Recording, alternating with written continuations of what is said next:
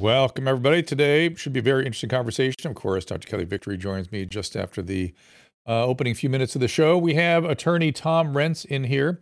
He has made some alarming allegations. We're going to get into the depths of it.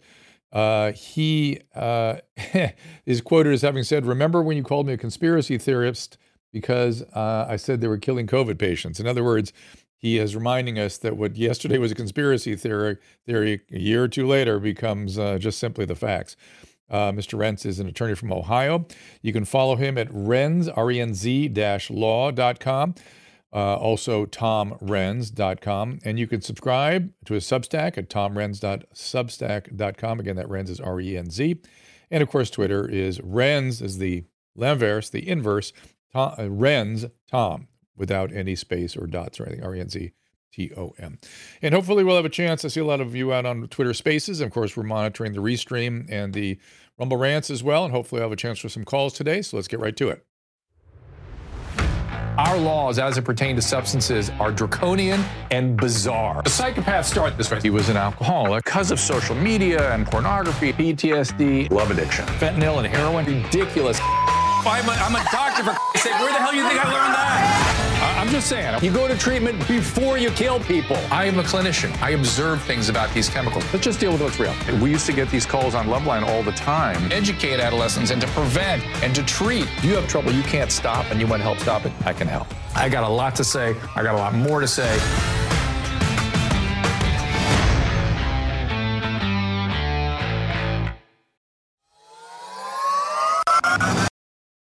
You can spend thousands of dollars trying to look a few years younger, or you can skip all of that hassle and go with what works. Genucel skincare. Genucel is the secret to better skin. In fact, you might have witnessed the astonishing effects of Genucel during a recent unplanned moment on our show, when just a little Genucel XV restored my skin within minutes right before your eyes. That's how fast these products work. I know I'm a snob about the products I use on my face.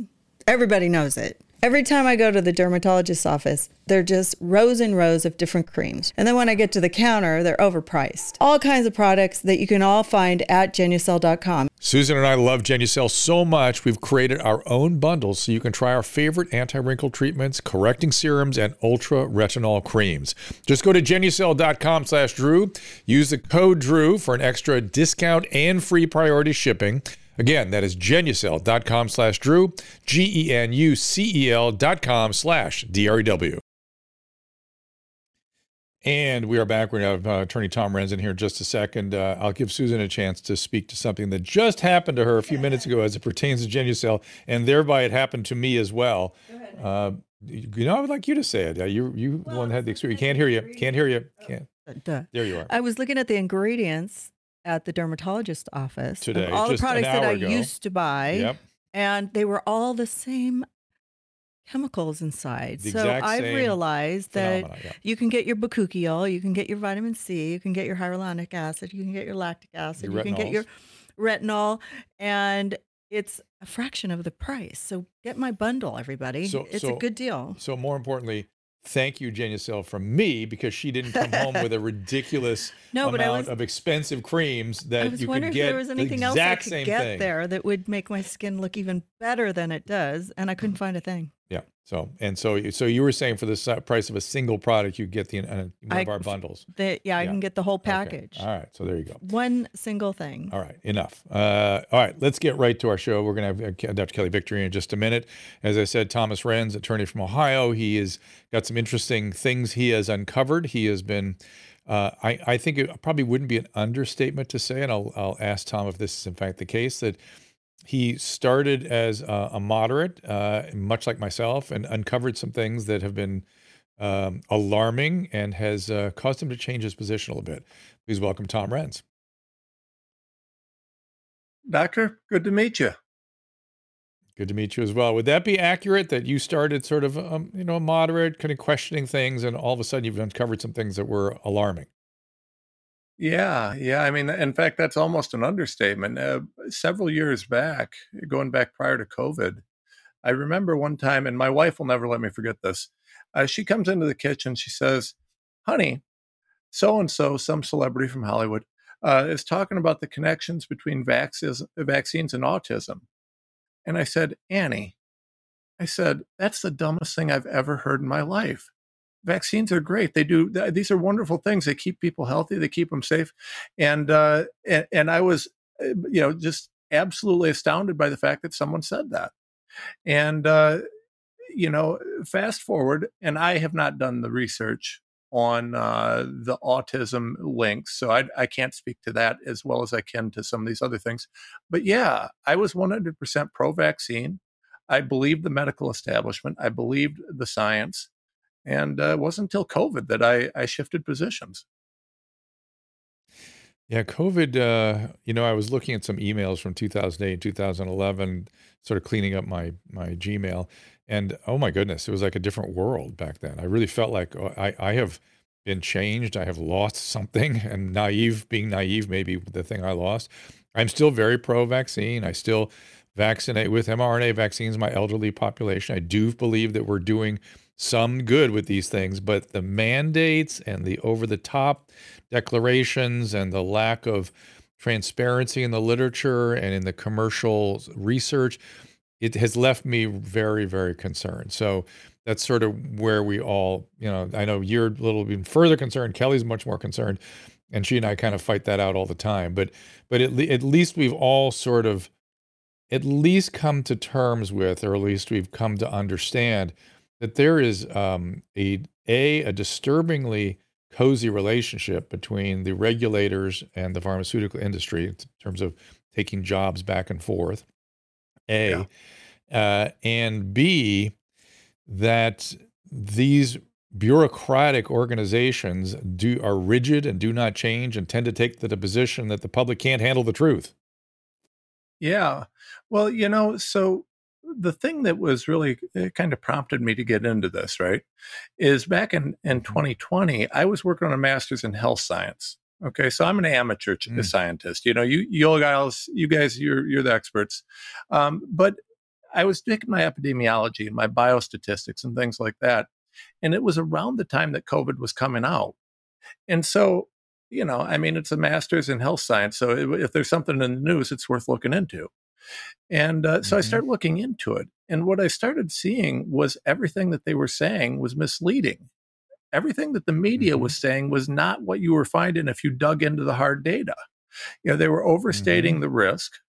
They were overstating all sorts of things. And and when I uh, looked at it, you know, as a lawyer, when I start seeing asterisks, how many people are dying from this? What's the case fatality rate? What's, you know, what's the reproduction rate? What are all these different things? When I started looking at this, well, I kept running into asterisks. This CDC, what do we got here? Asterisk. What do we got? Asterisk. And so, you know, I'm a lawyer. I don't, and you know, I'm my namesake, Doubting Thomas, right? I doubt everything. And so, being the skeptic, I start looking. That's not enough for me to write something with an asterisk.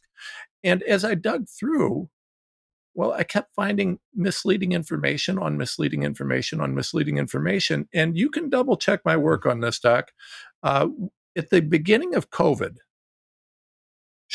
in the period of time before tests, any sort of laboratory test was really available, and uh, the time that they were they were working on what they were going to do to diagnose it, there was a fair amount of time, and I I wrote this down and I broke it down by regulation or by by guidance, and there was a period of time where if you if you coughed when you died, and you lived in an mm-hmm. area with continuous ongoing transmission of SARS-CoV-2, you could be called, you could, and it was recommended that you be called a COVID death. And the, mm-hmm. that's because they had the epidemiological factor, they had the clinical factor, the cough. And so, I mean, you're a doctor, I'm not, but, uh, you know, I mean, there's a lot of times when you're dying that you cough. So the miscategorization, yeah. you know, to what extent was that happening? And then when you start incentivizing that, that miscategorization, by passing bills where where you're paying hospitals for COVID deaths if they're called COVID deaths, and, and mm-hmm. lifting the guidelines so you can call everything a COVID death. Well, what are you going to get? You're going to get inflated numbers. Yeah, and in terms of the coughing, let's remind ourselves the one the other thing that the press did was uh, under under explained the risk to the elderly and overemphasized the risk to a young healthy person. And old people, yeah. when they die, cough and are short of breath. That's what happens all the time. Uh, so that's kind of interesting. And I saw Vinay Prasad say something a couple days ago where he said, you know, dying a breast cancer death is similar to a COVID death. You don't really die of the the infection and you don't really die of the cancer. You all the epiphenomenon that gets triggered is really kind of what you die of. So it gets very complicated. Did you really die of COVID? Did you die of a super infection or did you die of congestive heart failure from something else being triggered? It, it, it, it I get that it's true. And I used to defend the hospitals. I, I don't know what to do anymore. I, because I would say, look, we have to keep the hospitals open and this is just a convention we're using to make sure they get reimbursed so they can stay open and treat COVID patients. I mean, that was my thinking at the time. Like everything the government has done, though, they kept doing it way beyond where it was appropriate and then are not this is the part that drives me insane not going back and doing the proper analysis it, it's fine that you did it the way you did it but now let's get let's not consider that data as thus saith the lord let's let's really try to find a way to figure out really what happened oh no we're not going back and the same is true of yeah. so many aspects to this this uh, epidemic. Well, here's the problem, and uh, this is where I distinguish myself from the doctors, right? So I can't go into the science, but in terms of uh, sniffing out the the the skunk, if you will, you know that's part of my job, right? And so one of the things that caught me early on, and for the audience that doesn't know about this, when you get diagnosed with any sort of a disease, you get a diagnostic code and uh, that that diagnostic code is supposed to be the same all over the world, so that epidemiologists all over the world can study, you know, how how disease is working. Right? When mm-hmm. when COVID came out, they had two codes. They had U071 and U072. U071 was confirmed COVID. U072 was probable COVID. Now, when the United States adopted that convention, they only adopted U071. So any probable case was considered confirmed COVID in the United States, which drove up our numbers further. And what happened, Doc, is I got to the point where I look at this as a lawyer, not a scientist. A lot of my best scientist friends, you know, they have this this approach and they always look at it through the lens of science where they say, well, listen, you know, we're just trying to get get to the truth, get to the fact of the matter. And my position as a lawyer is this: well, what if what if somewhere along the lines science is corrupted? What if they what if they're lying? Uh, what if it's no longer science but propaganda? And as I started developing more and more evidence on this, when I see things like, why wouldn't you include U071 and U072 as a diagnostic code?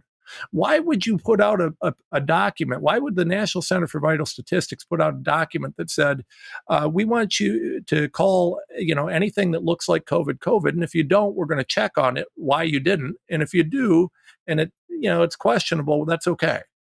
It all of these things led to to what I believe is is at least a preponderance of the evidence, if not approaching that reasonable doubt level, that that this was an intentional process. You know, you don't make these sort of mistakes. The scientists that I know and the scientists that you and I walk with and talk with, these are these are guys who don't make huge mistakes, and they certainly don't make epidemiological mistakes that a guy like me could pick out. So, you know, to me, it looked like a yeah. rat and smelled like a rat. Yeah, I, am just thinking about when uh, Rochelle Walensky came out early and hard. We got to open schools fast forward a week, she's going, "Oh no, no, I was just talking about what I was hoping would happen. I, I, I don't know what you're talking mm-hmm. about here. I didn't say anything about schools. That, that you you saw these people being adulterated in real time, and these are yeah. scientists. I, I don't know. Love to know somebody. Where's the journalist? Why aren't they there digging into what exactly happened? Just that that just that transaction. What adulterated Rochelle Walensky in that particular issue that that damaged so many children? Where are the journalists? It's disgusting. You know, I'm looking at a page, um, an ICD 9 and, and now an ICD 11 page here, and I was thinking to myself, you know, I've used U09 a little bit, and as that, which is sort of post COVID, right? Yeah. And um, I wonder how much U09 was, you know, ended up being a U071 because U09 is very speculative also. And uh, I'm just looking at all the different ways they organize this thing. It's pretty nutty. Uh, they yep. have a U12 finally, which is an adverse reaction to the vaccine. I, I wonder who's looking at that data. But uh, I'll tell you what, uh, Tom, I want to bring Kelly in here a little early today. Uh, she got lots of interesting questions too. I know there's some very um, um, dramatic cases that we want to kind of hear about, and uh, she wants to get into. Uh, I'm looking at, uh, if you don't don't mind, I'm looking, I'm looking at the Rumble rants when they're where they're saying things like, "Hey, we're not in Kansas anymore."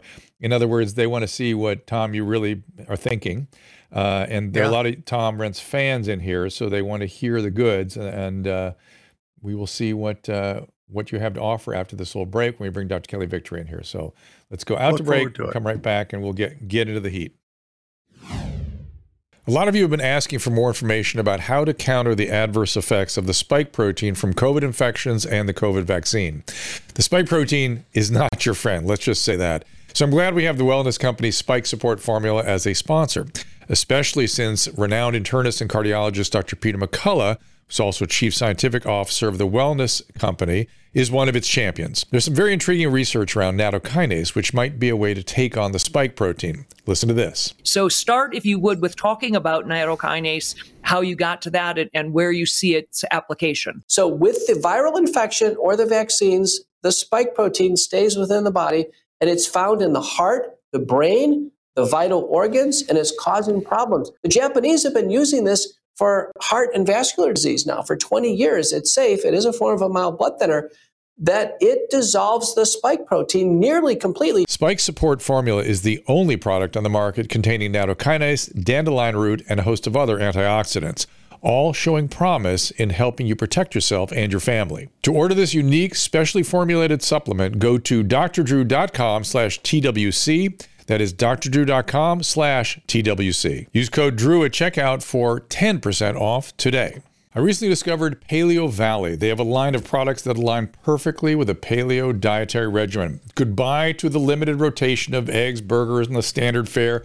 Hello to a wide variety of extraordinary products that are both healthful and delicious. Paleo Valley offers a spectacular range of options, including 100% grass fed beef sticks they're packed with nutrients like omega 3 fatty acids, vitamins, minerals, glutathione, CLA, and bioavailable protein. Plus, keto friendly, make for a great protein rich snack on the go. Paleo Valley's tasty beef sticks are not just 100% grass fed, but also grass finished, sourced from small domestic farms in the U.S.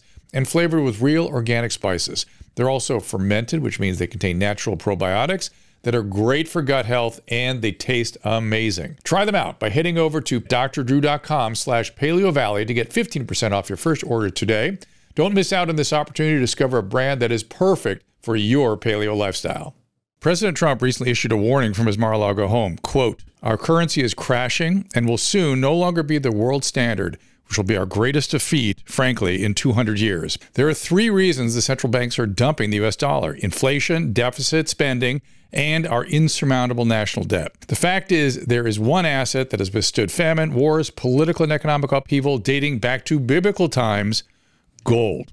And you can own it in a tax shelter retirement account with the help of Birch Gold. That's right, Birch Gold will help you convert an existing IRA or 401k maybe from a previous employer, into an IRA in gold. And the best part, you don't pay a penny out of pocket. Just visit birchgold.com slash Drew for your free info kit. They'll hold your hand through the entire process.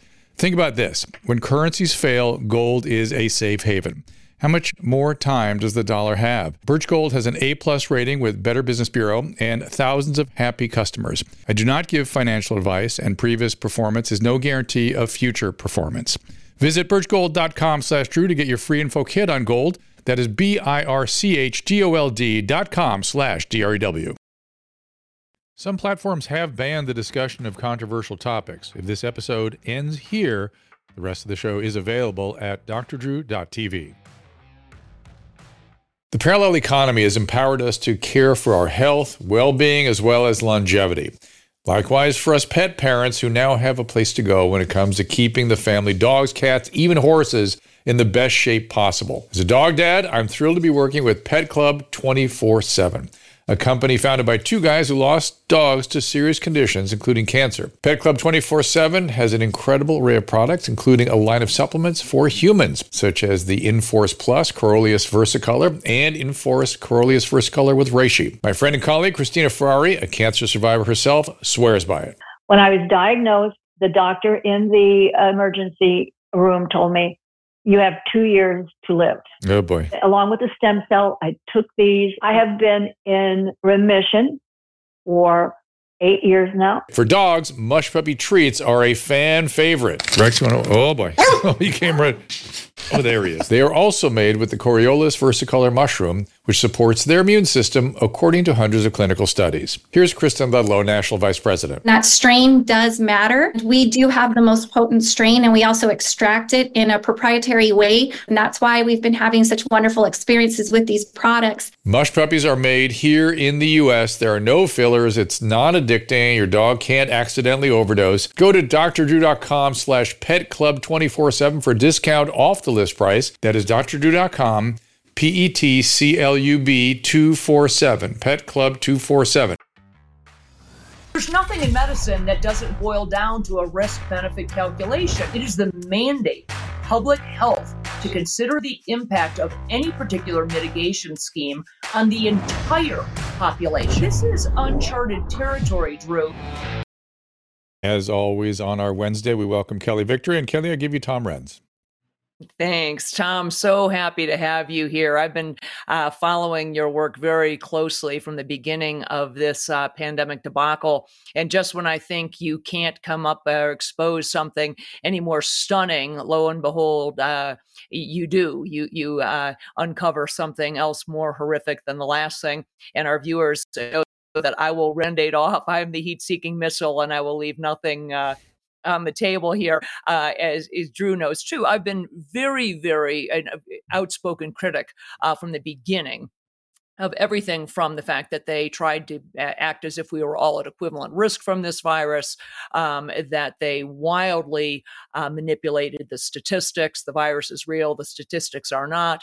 And one of the gravest uh, errors in this uh, in this entire pandemic response, and again, I don't think it was a mistake. I think it was purposeful um, was the therapeutic nihilism that we lived through the idea that there was nothing to treat this virus and that we should just watch people get sick. And then when they turn blue, they should go to the hospital, uh, where again, we did Ellie, little or nothing. I want to stop you real quick. Real quick, I, I, I just it, I just have to say this, and I'll let you roll on. But I'm not sure if you're aware, but Annals of Internal Medicine this week was packed with good articles about early treatment fluvoxamine budesonide, excellent results.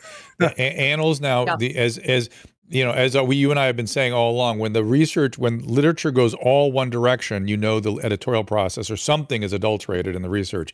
Now, Annals, God bless them, has stood up as a, a being leaders. They are they are criticizing how vaccine observational studies are being done. They're saying, why don't you match controls of people who are unvaccinated and follow forward. How hard is that? There's literally an article on that. The fluvoxamine and budesonide. They also two new monoclonal antibodies looking good against Omicron. They came out with all of it.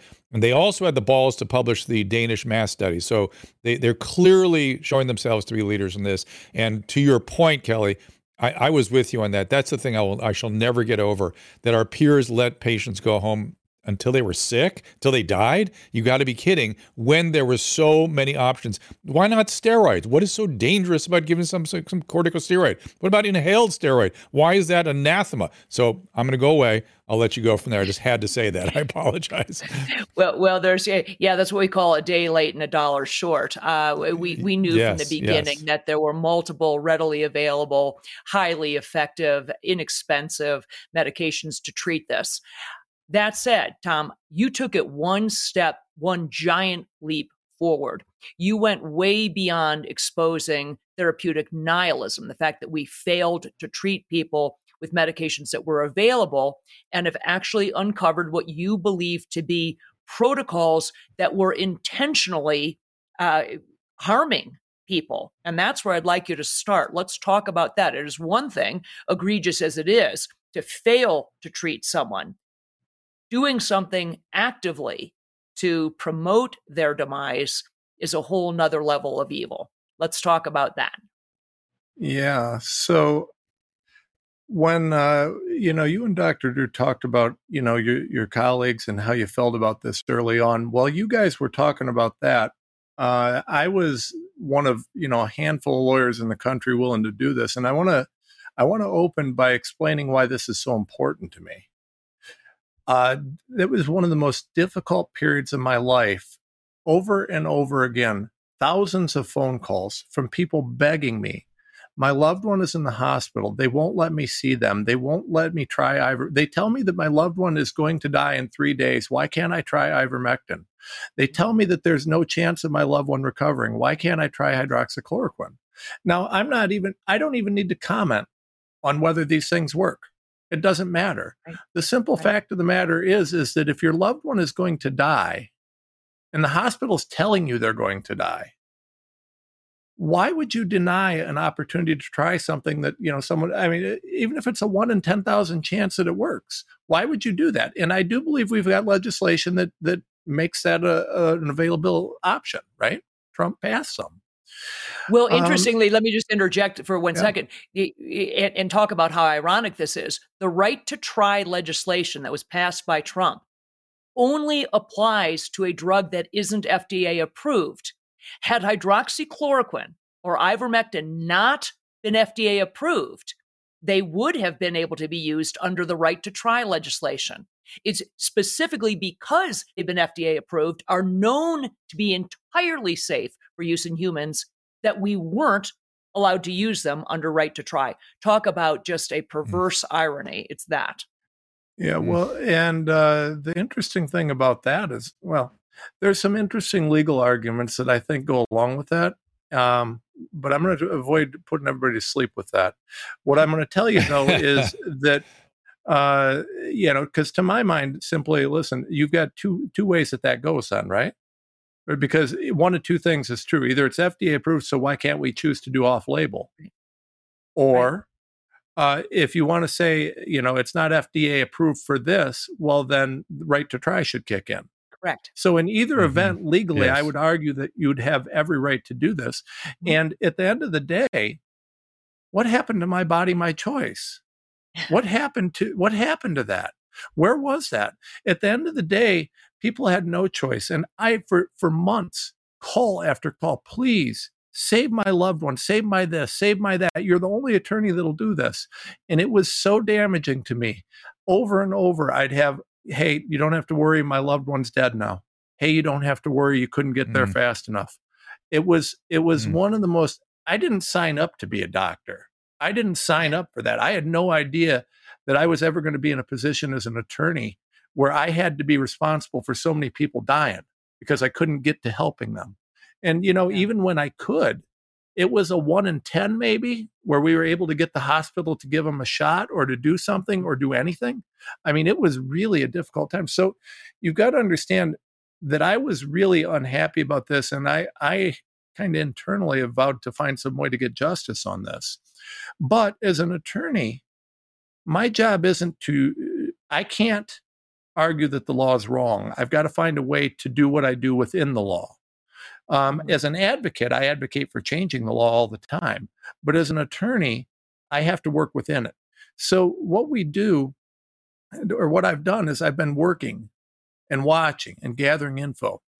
And, you know, the one thing that legally we can do, you can't sue for a, per- a person that dies in the hospital from COVID.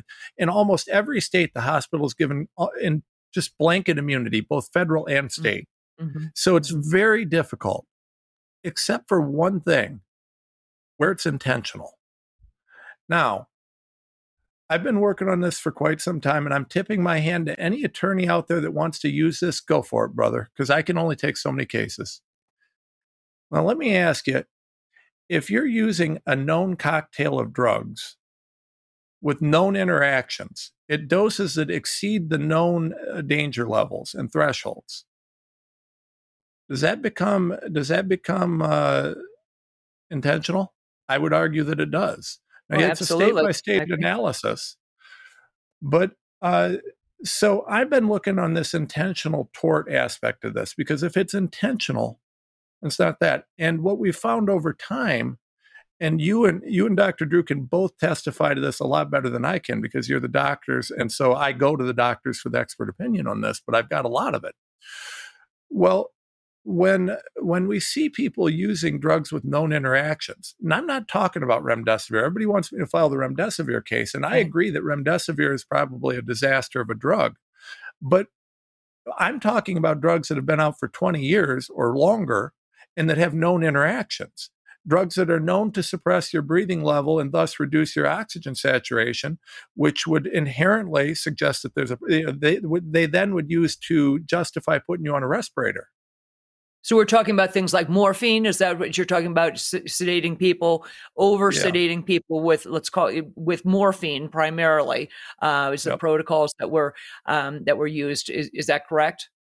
Morphine and others. I mean, I've got a whole list of drugs that people have talked to me about. And the, the whistleblower that we're going to be getting to here that we're talking about uh, is a, a, PhD, Stanford educated pharmacist, right? So this isn't like mm-hmm. someone who doesn't know. Uh, she worked uh, in big pharma. I think she did, it was related to clinical trials. Went back to patient care because she was into that. I mean, this woman is a top notch person. She knows her stuff. And, uh, you know, her and a bunch of other people have talked to me about the misuse, overuse, uh, you know, uh, of drugs in various places. And so we knew or suspected this was going on for quite some time. Then my whistleblower comes forward and she's got these these recordings, these recordings of, of, of you know conversations she has in the hospital, and the one in particular is with a nurse and this nurse is on tape very clearly talking about how, uh, you know, her floor, they were to do things she viewed it as, as killing, we're killing the patients, she said. We're killing them. And uh, she said, you know, no other floors want to do this. Well, no kidding. I would hope not. Right. But, right. you know, taking steps they know. And uh, the whistleblower who's who is uh, she has no interest in being a, a public figure. She's asked me to speak for her. Um, but she wants the information out because she finds it to be so wrong. So th- this whistleblower, she says to me, she says, "Listen, you know, I, I came I come in one day I talked to the I talked to this nurse how's your how's your morning going? And he says terrible. The night nurse didn't do her job. And to what she said is she said she believes that her the night nurse's job was to OD the patient on morphine. And now right. now this guy was grumpy because he had to go do it um, th- these are allegations that are mind-blowingly serious. But if we look at it from a from a legislative perspective, if we look at it from the lawyer perspective, it makes total sense. I don't want to. I don't want to talk me, forever. Was this something that was just, that just, you found only in one in one isolated hospital, or was this a, a pattern of pro, a, a, protocol that you saw happening as a pattern across hospital systems? So this protocol, we are putting together evidence that suggests that this is something that uh, that uh, was occurring everywhere uh, within this hospital system, right? And the thing about that is, is that uh, this is a very big hospital system. This is the Ascension system. Okay. Oh. And uh, if this is occurring everywhere, that is a major, major issue. Now, mm-hmm. here's the question um, Can I prove that it's happening everywhere yet? And the answer is I can't prove it, but I can tell you, given the evidence that I've looked at related to this sort of treatment in hospitals around the country, I'm seeing very similar things. And it would be shocking to me if this was a coincidence. You know, uh, let me guys, let me though push yeah. back a little bit because oh, it, it, scares me that we're going to lose a therapeutic uh, good if we're not careful here. Yeah. If that case that the nurse was describing was a 35 year old with cytokine storm, that's outrageous. You you take that case to the mat. But it's an if it's a 95 year old with multi-system failure and no meaningful existence, in no way there's going to be meaningful existence down the road, only suffering. It's a very different clinical situation. One, morphine is a godsend for that individual who is only suffering yeah. with no probability of meaningful outcome. The 35 year old that's tantamount to murder. that's it's a lot yeah. different. So, are you able to differentiate amongst these different cases as you look across what you're seeing? Well, and let me be clear. Let me agree with your pushback. Uh, I can't argue at all with what you said. Now, the issue, the only the only caveat I would make is when is it okay to hasten death? Now, in palliative right. care, we look at hasten. Well, not, not even hasten, but when when is it when is it okay to do things for comfort that could hasten death? Is is the yes, question? And, that's and, and the hospitals that, should have clear protocols on that. They should have clear protocols, and the family should have uh, absolute, uh, you know, informed consent. They should have knowledge. Yeah. They should be part of the decision, not locked out of a room and 100%. told they can't talk to people. So I'm Good with point. you on that, and I don't want to ba- give morphine a bad name because it's not morphine that was the problem. The problem is, Yeah. and understand that this clip with this nurse doesn't give you the specifics. And so I'm not calling for the criminal prosecution of this hospital. What I'm calling for is an investigation. I believe that the AG needs to look and see did this happen? Was there criminal action? Was it a 35 year old with a long life to give? And she said, the way that she said it in the in the audio was as though this was an ongoing continuous thing for an entire floor so that would suggest Right. numerous patients and all of them aren't going to be 95 and half dead uh, No, some and of in fact, she, be she she also, excuse me, she also went out of her way to say these patients weren't suffering. Drew, she th- this nurse pushed Oh, back and said, "Why are we? Why are Ah. we being told to give them the morphine? They're fine. They're not suffering. They're not Oh, short of breath. They're fine, and yet we're still supposed Ah. to give them the morphine," is what she said. And again, Yeah. that is a very damning thing. And even in cases of all out, frankly, you know, hastened, uh, you know, uh, hastened death, what euthanasia, whatever you want to call it, the family has to be very, very much the family and the patient eh, eh. very much involved in that decision making, and that's not what I heard on these clips that Tom is that that Tom's discussing at all. And, and and but there's sort of another wrinkle in here too. If I were stuck on a ventilator long term with COVID complications, I'd want propofol. Thank you very much. And I didn't hear Yeah. about that being used very often either. well this is the problem right so uh, what we did see and what i know we saw because i had probably a thousand people that i talked to over time you know begging me for help saying you know the hospital won't let us make decisions. The do you know how many instances i had of people Boy. calling me and telling me that you know um, my brother sister loved one is in the hospital they put my put the phone on speaker the doctors didn't know it and uh, they were in there screaming at you you're going to die you're going to die you're going to die if you don't do what we tell you Jesus. i mean the horror Right. Oh stories God. and Right. and let me let me bring this around and bring some some additional credibility to this right because you may be Mm. saying and for, for your watchers the listeners you may be saying well this you know this Renz guy is a conspiracy theorist okay well think about this though so we have a situation where legally uh, what we did was we said listen if you have a covid patient we're going to give you extra money so if your patient is diagnosed and Right. called a covid patient uh, then if your patient goes through certain treatment protocols remdesivir ventilator et cetera et cetera each one of those you're going to get an additional amount of money then if your Yeah. patient dies with covid with not from well you get even more money right, Right. so what we did was we created a financial incentive not hmm if you get better from covid you get a bonus. It's if you die from covid you get a bonus.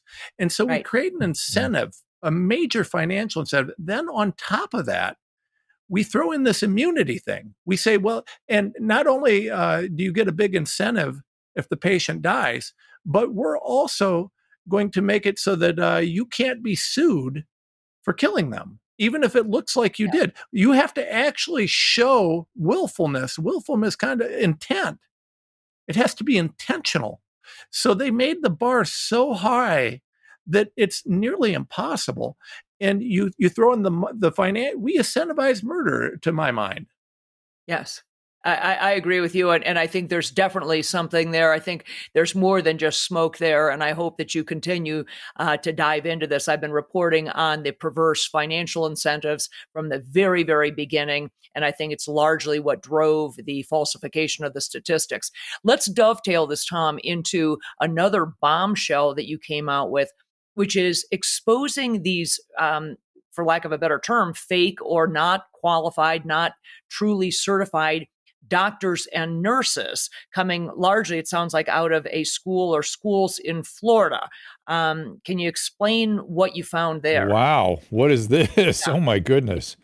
Oh boy. yeah so so this is a this is a, a, a doj investigation i just found that they were doing it um, operation nightingale and what they were doing is uh, apparently this university was handing out fake degrees and then these these uh, nurses were were taking their degrees getting their uh, their boards their whatever and then going to be nurses um, here's where this really becomes troubling And I want to be real clear. I always distinguish between speculation and something I can prove. So we know that this is a legitimate issue because we've got the DOJ paperwork talking about them, you know, doing this, right?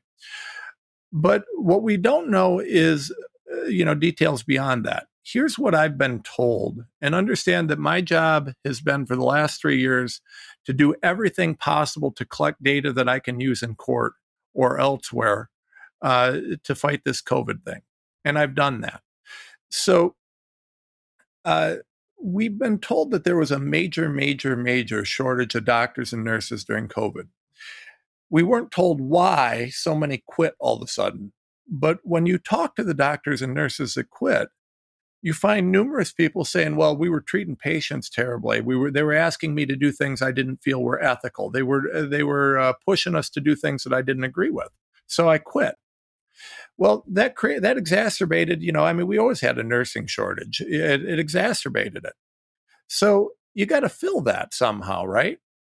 Uh, well, enter this issue. Now, was it? I'm not suggesting this was planned or coordinated, but it certainly seemed to to create an opportunity for something this like this to happen.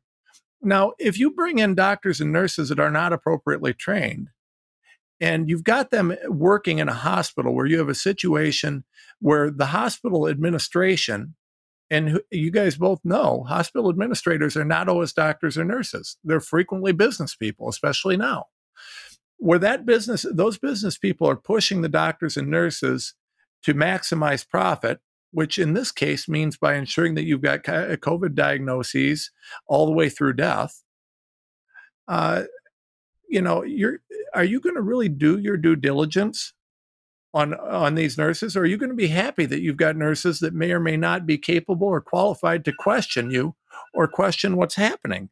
Um, you know that's really the the the bottom line here and let's um, just, just to put some put some numbers on this, Tom. It's my understanding we're not talking about a handful, a couple dozen. We're talking about oh, what seventy six hundred, almost eight thousand yeah.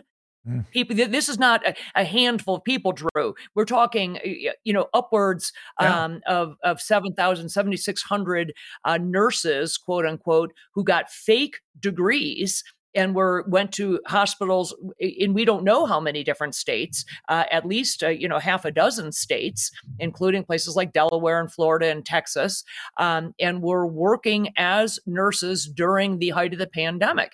And I think, as Tom said, when you have these perverse financial incentives on top of it, I think you you know we we have the makings of a perfect storm. What do we what do you know, Tom? Since you know way more about this than I do, with regard to the where these people came from and got their degrees. It was a, a school in Florida. Is that is that not correct? Yeah, I believe there were. I believe there might have been three schools that were doing this, um, but I know there was at least one in Florida. And uh, one of the other thing I've heard reports on, but I haven't been able to verify, are issues with doctors who have credentials from suspect uh, foreign institutions. And I can't say that I know that, I, you know, it's not confirmed, but this is a credible thing that I'm looking into and trying to find information on. You know, this whole thing, uh, it just everywhere you look, and I really want to, and I'm interested in, I'm actually interested in your perspectives on this, right? So everywhere I look on COVID, I find new layers of fraud or misleading information yeah. or disinformation. Now, we were called mm-hmm. disinformation, mm-hmm. we were called liars, we were called this, we were called that. Um, but I keep finding more and more things, and these things are inarguable, right? So the, the myocarditis and things like that, and I don't know if you guys are aware of this.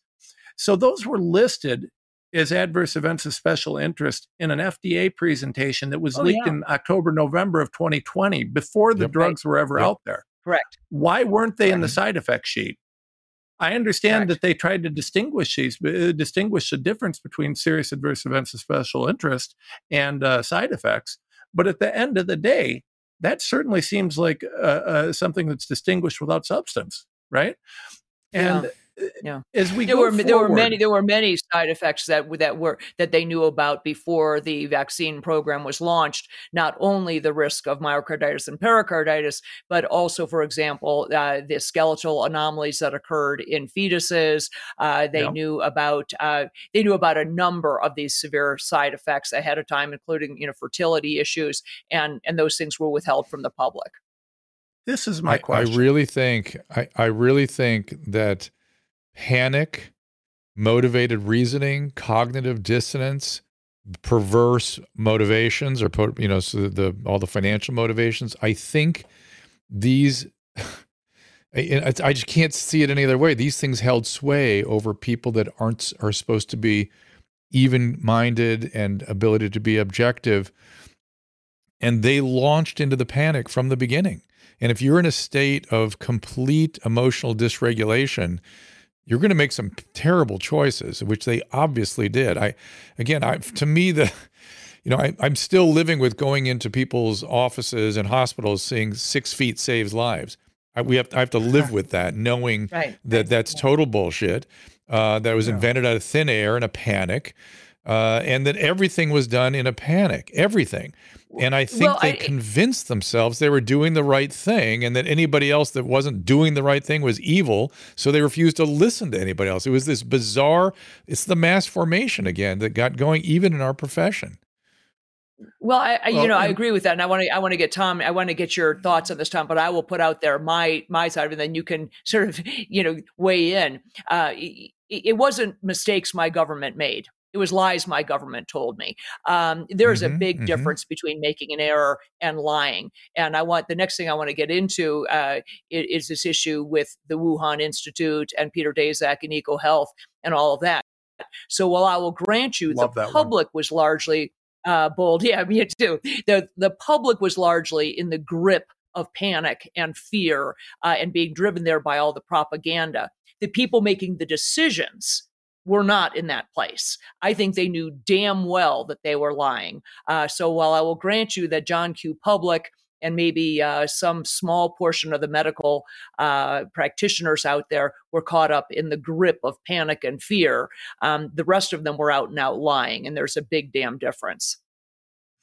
I, I got to say, I'm I think- watching my peers though still wear masks, still wear masks, still insist on oh, six Oh, feet God. this. And it's funny when I, I know, and I when I brought it up with my peers three months ago, I said, "What what are you doing with the mask?" And one of them said, "Well, I don't want to get COVID. I don't want COVID." And I was like, "All right, whatever. I don't. I'm not going to have the conversation about how masks don't work." A week later, she got COVID, and she still says the same thing about the masks. Yeah. Okay. go. So, I mean, I'm trying to be polite. Uh, you know, I'm a lawyer though, so it's it's hard. Um, you know, the mask thing is one of those things that really just sets me on edge because it's just honestly this paper mask that has these giant gaps is somehow going to keep you safe Yep. from a virus Yep. that's floating around Yep. in the air. Literally one of the most mind blowing things I've ever heard. But here's the thing. Or you're going to pull it down and eat.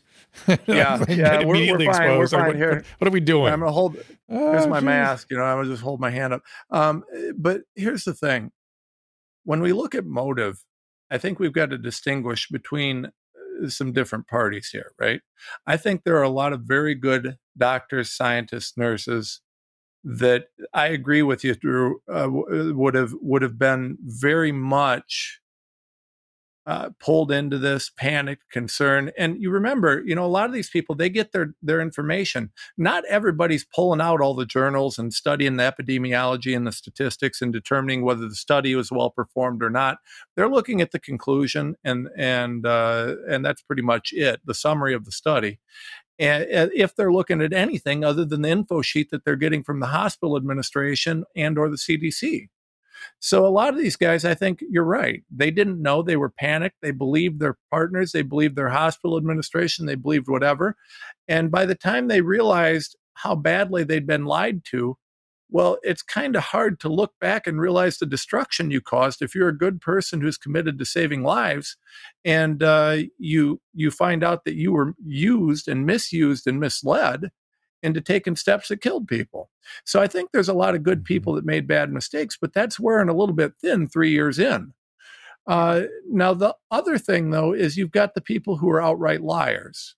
right? The government was outright liars. I've got document on document on document on document. I've got more evidence than we could do if we had four hours here showing, you know, I mean, Anthony Fauci had uh, the Project Salus document on his desk while he was telling us that that uh, you know it's 99% of the people in the hospital are die are unvaxxed. Well, the Project Salus document at that time, which I believe was October November of 21, um, I, I, might have the date wrong, said that uh, 60% of hospitalizations were in fully vaxxed and 70% of new cases were in fully vaxxed. So Anthony Fauci was outright lying. He knew he was lying, but he continued doing it. And, you know, why? Now, the problem that I have, and the thing that I'd be curious, you know, to get you guys' opinions on, you know, to me, this is some lawyer wisdom. You know, you, you just, once someone's lied to me, I'm suspicious. Once they've lied to me 50 times, I just think they're a liar. I don't trust anything they say. and so at this point, when they tell me there's this benefit or that benefit to the vaccine or this benefit or that benefit to uh, mass social distance anything i don't care what they say. I frankly don't trust anything that they say until i've had the opportunity to review the research myself run it by my friend friendly doctor experts that i know are not bought off and uh, you know really evaluate it. And i you know I, I argue and debate with these doctors so they can teach me what i don't know. But frequently what we're finding out is the policy of not trusting a liar is a good policy. Yeah, no kidding. And I will tell you, you you call it law- lawyer wisdom, but I will call it good common sense. That's exactly right. And one of the things that causes me great concern about exactly what you're saying, Tom, and I've said this from the beginning, is that God help us when we need the public to pay heed to us and public public health time because there will be oh. a next time. There will yeah. be a next crisis, and we have undermined uh, the confidence of the of the public in public health and in our yeah. our institutions. Um, it, such that I think people will not listen at all. We have driven vaccine hesitancy to an all time high. We may never recover from that. Uh, there are people who I know who won't go to the doctor at all, uh, who don't listen to anything that physicians say any longer yeah. because they have they, they, know that they've been duped. Um, I, I, I, before we run out of time, I do want to give mm. you a chance to talk about my my favorite, uh, you know, Fauci's evil sidekick, uh, Peter Daszak, and um, and I've been reporting on this again. It was one of the things that got me banned from Twitter and YouTube very very early on was uh, talking about the connection between uh, Anthony Fauci and EcoHealth Alliance and how they used that sham uh, to funnel U.S. taxpayer dollars over to the lab in Wuhan. Um, so, talk about that. I know that you actually have a case uh, that's been filed yeah. against Peter Daszak. So, um, take it take it from there. Yeah, the first of many. Uh, you know, the nice thing about that case is is that anyone who has has COVID is a potential client in that. So if they don't like the way this is done, we can go, we can uh, redraw it and file it again and keep going until we get to get this done. Because at the end of the day, here's what we know at this point, and that I feel very confident saying conclusively: COVID was created in a lab. It was created with intent. It was these guys were were doing whatever they were doing. They were doing it for uh, grant money for whatever. I don't care what they were doing. Mm-hmm. From the lawyer's perspective, this works. Uh, the way that you want to look at this is if I uh, if I build a dynamite factory in downtown New York City, right in Manhattan, and uh, you know I'm doing my thing, and I take every precaution in the world to make sure that it's the safest dynamite factory that it could be, but that dynamite factory still blows up. That's what's called an abnormally dangerous activity. So I'm on the hook for that working with coronavirus is legally considered an abnormally dangerous activity. So you're on the hook. Uh, now, when you throw on top of that the fact that these guys didn't have the proper safety protocols, they weren't checking on safety, they weren't doing anything related to safety. Uh, I mean, you have an absolute recipe for disaster. And I think one of the things that we really also all really all need to be asking about, in addition to that, is we're talking about very advanced, complex bioengineering techniques, right? To, to modify a virus or to perform this gain of function work on a virus That's complicated. Like you can't just do that yeah, at your home lab. So why, why would we do this gain of function work in a lab that's that's everybody knows is tied in with the CCP that we know is part of the CCP bioweapons development program and uh, you know when, the CCP has been talking for decades on record about the possibility of using bioweapons against the United States why would you do that and I do you think that we did that without approval from some government agencies? Do you think that the technology that was transferred from from people like Ralph Baric and, and Peter Daszak to, to China, the technology necessary to build advanced viruses, do you think that that was done without government approval? Do you think that no one knew that they were doing that? I think that's a bit absurd to suggest that, and I'm very curious as to why, uh, you know, as we're doing these uh, these committees and investigations in Washington, that they're not getting into that question and who approved it, and what entities were involved, yeah, sure. and whose job it was to well, know. No, well, because yeah, there's no there's no question. I, I don't agree with ahead, much Kelly. that that I, I, don't agree with much that Barack Obama did, uh, but one of the things he did uh, under his uh, watch was put a ban on gain of function research back in 2014, 2015. Mm-hmm. And so there's no question that this gain of function research was already taking place in the United States.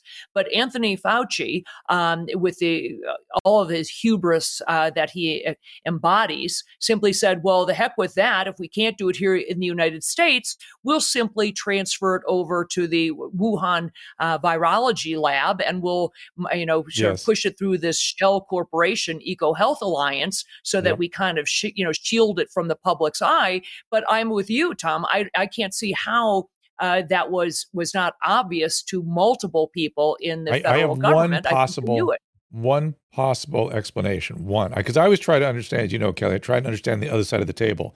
And the only thing I can imagine that it was could be a could be i'm not saying it is the only possible thing that could have made this okay was an elaborate counter espionage operation in other words, that this was some sort of espionage to to undermine what they were doing at Wuhan with somehow. It's the only possible explanation that I could live with. Also, one other thing about Barack Obama, let's not forget that he did not do lockdowns with H1N1. And I heard Michelle Obama talking recently, and she said, Well, we had the advantage during the pandemic of living with a president that made a decision and who went through a pandemic. And I thought, we need to hear from him. He should be critical. He should come out and criticize what happened in this pandemic versus how he managed the one before. Well, uh, I'll tell you what. Uh, at the risk of of having you banned from everything, I'll avoid saying some things. but we have substantial evidence, substantial evidence uh, that that counter uh, espionage uh, theory might have a little more weight to it than what people would like to think. And here's the thing, Ooh, though. Interesting. Interesting. Here's the thing, though. At the end of the day, did we really win on that one? Given how many people no. are now dead from COVID, and all this, no. all the trouble, all the shutdown, uh, and if that is the case, and I'm just speculating here, uh, you like how I do mm. that. Um, but I'm just speculating here. You know, if that was the case, I would think that those guys that were behind that would do anything that they could to shift blame and dodge and make sure that was covered yeah. up because yeah. we wouldn't want any government agencies that have three letters to be blamed uh, for a, an espionage uh, program that went bad and resulted in you know millions of people, global catastrophe, uh, strife, all these things. Especially when it's one so dumb is to provide mm. advanced mm. biotech to a, a, a, country that says we want to use bioweapons against you. I mean, it just seems right. that just plainly stupid to me. Right. Do, do, mm-hmm. doing gain of function research with your greatest geopolitical foe, you know, w- what could possibly go wrong? Um, but we have email traffic, if I'm uh, not mistaken, between Peter Daszak and Fauci, for example, talking specifically about it and saying, you know, we need to uh, squash all of this talk about the Wuhan lab. I mean, we have the proverbial yeah. smoking guns, right? Many of them, many of them. I mean, you know, I don't know I don't know that there's much more that I could do to have an open shut case on this. It's just figuring out how the court, court wants to hear it and then recognizing that the court is going to be hit with just massive political pressure. I mean, big pharma loves gain of function work. I mean, and and here's the thing. gain of function work, you've got to understand uh, it's very controversial. And, you know, I'm personally completely against it. But the thing about yeah. this is, is, uh, and I would like to fill your listeners in on this because there's a lot of this nonsense out there. And you'll hear a lot of people talk about this and they'll use the word bioweapon. And I want to explain why that why you'll hear that from time to time. So gain of function research is frequently categorized as what's called dual purpose research. And dual purpose research means that it's something that can be used for good or for bad, right? So if I'm if I'm mm-hmm. building a more dangerous disease to study it to create a cure for that more dangerous disease, then presumably that's for good, right? Uh, but if I'm building a more dangerous disease, it's still a more dangerous disease. And so that could potentially be called under the legal uh, the rules of law a bioweapon. So when you hear people on one side of the debate or the other talking about it that way, um, you know, it's it, it, was COVID meant to be a bioweapon? I don't have any evidence to prove that. Um, but was it a bad decision? Oh yeah, it was a bad decision. Yeah. And I can yeah. say on the on the China, we have the CCP side, we do have some people that are st- stepping up and saying at least they were developing it as a bioweapon. I do want to interrupt yep. for a second and try, get an attempt to get some calls in here. Siobhan, you're there. I've got you up. Uh, do you have a question or a comment? Yes. Uh, hey, hey, Drew. Uh, uh thank you for calling on me. Uh, two comments. One is the question asked about um, the AEs of special interest. I just want to point out, as someone who's worked in drug development, AE of special interest doesn't necessarily mean that it is associated with the drug. It doesn't imply causality. In fact, the pharmaceutical company will do everything they can to list that as an AE of special interest and then try to dissuade the regulators from viewing it as associated. What goes against what your guest said, uh, or not against, but what supports what your guest said, is that in 2021, in the original NDA application, the FDA then pointed out, they say, based on the myocarditis, myocarditis signal, they asked the, uh, I think it was Pfizer, to conduct more post-marketing studies. So I, I think that isn't isn't this exactly what happened with Vioxx? Didn't they learn their lesson? The same yes, company. It's exactly. exactly. what happened with Vioxx. Exactly what happened. Wow. And, and so I, so I, I, think when you look at that AE of special interest, you, you, can argue that wasn't necessarily something that the FDA, FDA was worried about initially, but then they were when they actually, when you look at that, I think August or, or September 2021 document, hmm. they asked the they asked the pharmaceutical manufacturer to do, to do three post-marketing studies, none of which have come to light. So that's really fascinating, and nobody nobody seems to be interested in asking where the hell are those studies. Okay. Yep. All right. Your other point. And and and my other point is, you know, uh, last year I it, kind of speaking to your guest point about what the hospitals are doing and how they are run by administrators with no medical background. I suffered COVID in June of 2020, June of 2022, I think. And I received a letter from my hospital saying, uh, "Hey, it's time for your booster, and boosters are mandatory." And I said, "Oh, um, I just had COVID. Here's my test result." And they said, Oh, that's very good. You should get a booster in. You have four weeks to get a booster. And I mm. said, says who? I, I, I'm just recovering from an infection. They said, oh, says we. That's hospital policy. And I said, no, no, I, I refuse to. There's absolutely no evidence for getting a booster when, when I'm recovering from infection. And they said, why don't you speak to infection control? True story. And I said, I don't need to speak to infection control. I am infectious disease. And they said, oh, it doesn't matter. That's our policy. And at that point, I was like, oh my God, this is the stupidest thing I've seen.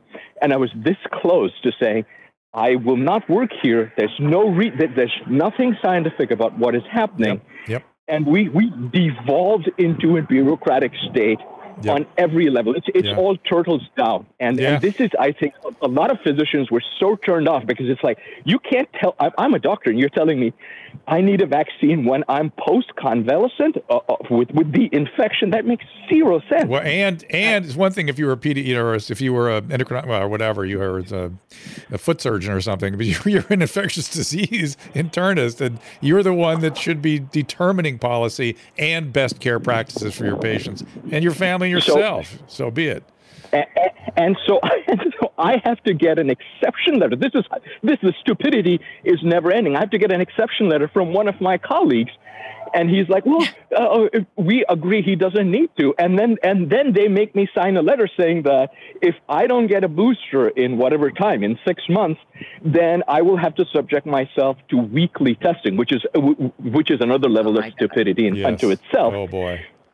And, and at that point, I was like, you know what? If they decide to fire me for not getting a booster, so be it because at that point I was like, I am done with putting up with bullshit. You know, there's no yeah. reason for anybody to put themselves. I, I, stand up, my friend. It's time. It's time not to be sheep. Yep. I'm putting you back in the audience. Speaking of sheep, uh, thank you for that call, I appreciate it. it. It is time for everyone to stand up, and I, I do feel one of the reasons I was interested in talking to Tom is I feel like, in addition to not just being so passively compliant, that must stop. Uh, people's lives were ruined by that. I feel like the other thing is we've got to sort this stuff out in the courts, like aggressively. Yeah.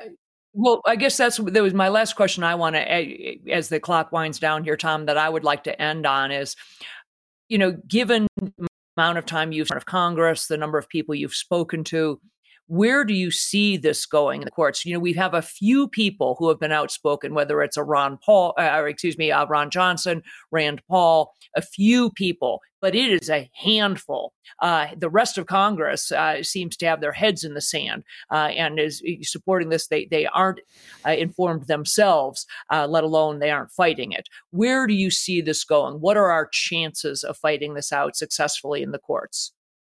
You want the political correct answer or the real answer? No, I want the real um, answer. I want an answer. Your answer. Yeah, well, I'm going to just give you my answer. That's all I give. Um, so the courts will eventually work. It's going to take more time. Uh, when I first brought, when I brought my first case, I had hundreds, I believe thousands of citations, all scientific, peer-reviewed things. I mean, everything you can imagine. And they told me the case wasn't plausible. I mean, it was absolutely ridiculous. It was dead right. But I want to draw a parallel for y'all. I want, and I think this will help you guys understand the legal perspective, right? Uh, do you guys remember? And I don't care where anybody stands on the issue. I'm not trying to be political about this, but do you remember gay marriage when it first started popping up in the courts? Mm-hmm. Mm-hmm. Mm-hmm. So when this first started popping up in the courts, every gay marriage case got threw out immediately. They said, 10th Amendment, none of our business, get out. And that's how the federal courts dealt with it. And this happened for a very long time. And so many cases got thrown out, just absolutely ignored. And you got to understand the nature of the courts. The courts are very slow to shift. It's it's it's the way that they're built, right? Um, now there's some special issues that have made it even slower with COVID, such as you know how many judges have a daughter or a son or a brother or a sister that's a doctor who's telling them, no, no, no, this is all real. You got to follow CDC. So we've had to really work hard to wake up the doctors and shift the culture. And much like the gay marriage thing, along with the cases that they filed, they also had a huge, huge, huge push publicly. Remember Will and Grace, Queer Eye for the Straight mm-hmm. Guy all the lovable, affable gay characters who who we saw and we we appreciated their shows and what have you that were brought to the public to get people uh, to to see this in a different light. All of this happened, and uh, it, in the same way, we're going through the same process with the COVID litigation. Okay, we had to get to where there was credibility. We had to keep bringing this to the courts. We had to do it in different ways, figure out what way the courts wanted to hear it. And judges don't like to be told that they're biased or affected by outside sources. But I'm just going to tell you, I've got several hundred pages of documents sent to me from in, sources inside the federal court system showing me the the I'm sorry, but frankly, disinformation that was sent to federal judges around right. the country during COVID you know, they were told all the same lies we were, but they were told it directly by the CDC, which, you know, federal judges work in the federal system. So they're likely to take, you know, view that as a colleague or, you know, someone giving them good advice. Now, the CDC, it turns out, has frequently been the source of most of the lies. And I've caught them in that. But when you've got one, you know, random nobody attorney from Ohio going into court and telling, hey, all your colleagues at the CDC are liars um, here's the citations, I can prove it, but they're all liars. Versus the the billions of dollars, the credibility of you know the Harvard doctors and the Yale doctors and the the institutions and the CDC and this and that and other, uh, it takes time to demonstrate. No, we were right. We were right, and so we keep pushing that. But I'm going to tell you the bigger problem. You mentioned, you know, Rand Paul and Ron Johnson and a few of the good guys. The ha- the number of good guys is very slim. And you've got to understand that I approach my position in this a little bit differently than most lawyers. When when Make Americans Free Again and, and some of these other groups said, Hey, can you help us free our country? What I did was I looked at this and I said, Okay, so you're asking me to create change because some of what we have going on here is actual law and it's not illegal, it's not invalid, it's not unconstitutional. Uh, it, it's just bad law. And we can have bad law. But if you want to get rid of bad law that's that is constitutional, that's politics, right? So what we did was we we hit this from multiple directions. We pushed to try and educate the public. We filed lawsuits, but we've also pushed to educate people that we're going to push this politically. That has been the most difficult thing because at the end of the day, ethics are everything to me. I'm not going to buy off a politician. I couldn't if I wanted to. I don't have that much money. So what we, I mean, we raise money to just to keep our lights on. So we're we're not in a position to buy any politicians, but big pharma we've we've printed trillions of dollars to give to the pharmaceutical companies. And that money then gets filtered back in the form of lobbying money. Right? So pharma can spend a billion dollars on lobbying because if they're going to make 100 billion off of that billion dollars, they end up ahead. And so what's mm-hmm. happened is is we've had numerous instances where house reps, senators, state and federal have said to me, "Listen, Renz, we know you're right. We know this, but pharma has outright told us if we oppose you, we will not get elected again. They'll spend they don't care Jeez. what they have to spend. And so you can take me for my word at that or not. I don't care whether anybody believes me or not because I, you know, I'm not going to ever burn my sources on that. But we've heard this from mm. multiple uh, people in multiple places on the state and federal level.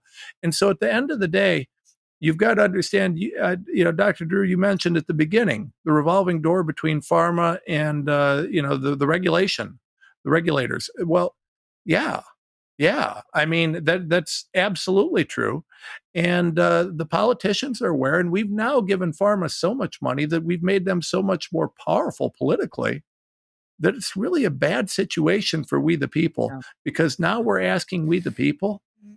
uh, you know, these politicians to stand for we the people against basically a Goliath. And you know, politicians aren't known for the you know being the the most uh, principled. Oh well, we're we, going to have we to have leave uh, it. We, uh, yeah, okay. We're gonna have we'll, to we'll leave, leave it there. Let Kelly finish your thought. Yeah. I was going to say we have we have Bobby Kennedy uh, joining us again on Monday, and I'll tell you of all people, he has been uh, big pharma is in his crosshairs, uh, and I am right there with him. So yeah, uh, I'll that, tell you, that is Tom, that is thank that you. is, you know, yeah, he's a yeah, great guy. exactly and, what I was going to say. and, Is, uh, we're going to talk about that. Uh, Tom- Tom, you are a godsend, and I don't say that that that lightly. Um, I, I, what you are doing is so meaningful to this um, to this campaign. It's not just about COVID. That's been uh, the focus, but you really are exposing a level of corruption that I think Americans need to see. We need to expose it, uh, and we need to fight this one through to the end. So, fellow Ohioan to another, thank you for uh, for joining us. I really, really appreciate you doing this. yes, yes. That's been a Uh, great Caleb, you have a honor. Quick. Caleb yes, I have, a, I have a really quick question And before we wrap up, since we have an attorney on on Yeah. screen who's doing this stuff. So, is there any merit at all to a group of people pursuing a class action false advertising lawsuit against these pharmaceutical companies that are advertising safe and effective, but didn't actually do Uh, quiet, up, up, quiet. Good Caleb. Up, up. That's for next conversation. We'll see. He'll update us on that next time. Nice. But Yeah, but sure. I, I we might be actually, I looking love at some of that. Good. Okay. I, Good. and I I love leaving this right here because Kelly and I are going to pick it up with RFK Jr. on Monday. Yeah. And uh, he is saying some very provocative things that, you know, obviously, as you know, I don't agree with everything he says, but I love that he is mixing it up with some of the things he's saying right in this zone. So, Tom, you've left us in the perfect spot. Uh, we will look to you in the future for some updates and maybe even some Yep. assistance in some of these things we're fighting. Uh, but we thank you for being here today. And then Kelly, we'll see you on Monday at three o'clock, Yep. where we'll pick it up with RFK Jr. three o'clock Pacific time. And tomorrow I'll be with Jordan Schachtel, three o'clock again Pacific. See you all then. Thank Thanks, you. Tom. Ask Dr. Drew is produced by Caleb Nation and Susan Pinsky. As a reminder, the discussions here are not a substitute for medical care, diagnosis, or treatment. This show is intended for educational and informational purposes only. I am a licensed physician, but I am not a replacement for your personal doctor, and I am not practicing medicine here. Always remember that our understanding of medicine and science is constantly evolving. Though my opinion is based on the information that is available to me today, some of the contents of this show could be outdated in the future. Be sure to check with trusted resources in case any of the information has been updated since this was published. If you or someone you know is in immediate danger, don't call me, call 911. If you're feeling hopeless or suicidal, call the National Suicide Prevention Lifeline at 800 273 8255. You can find more of my recommended organizations and helpful resources at drdrew.com slash help.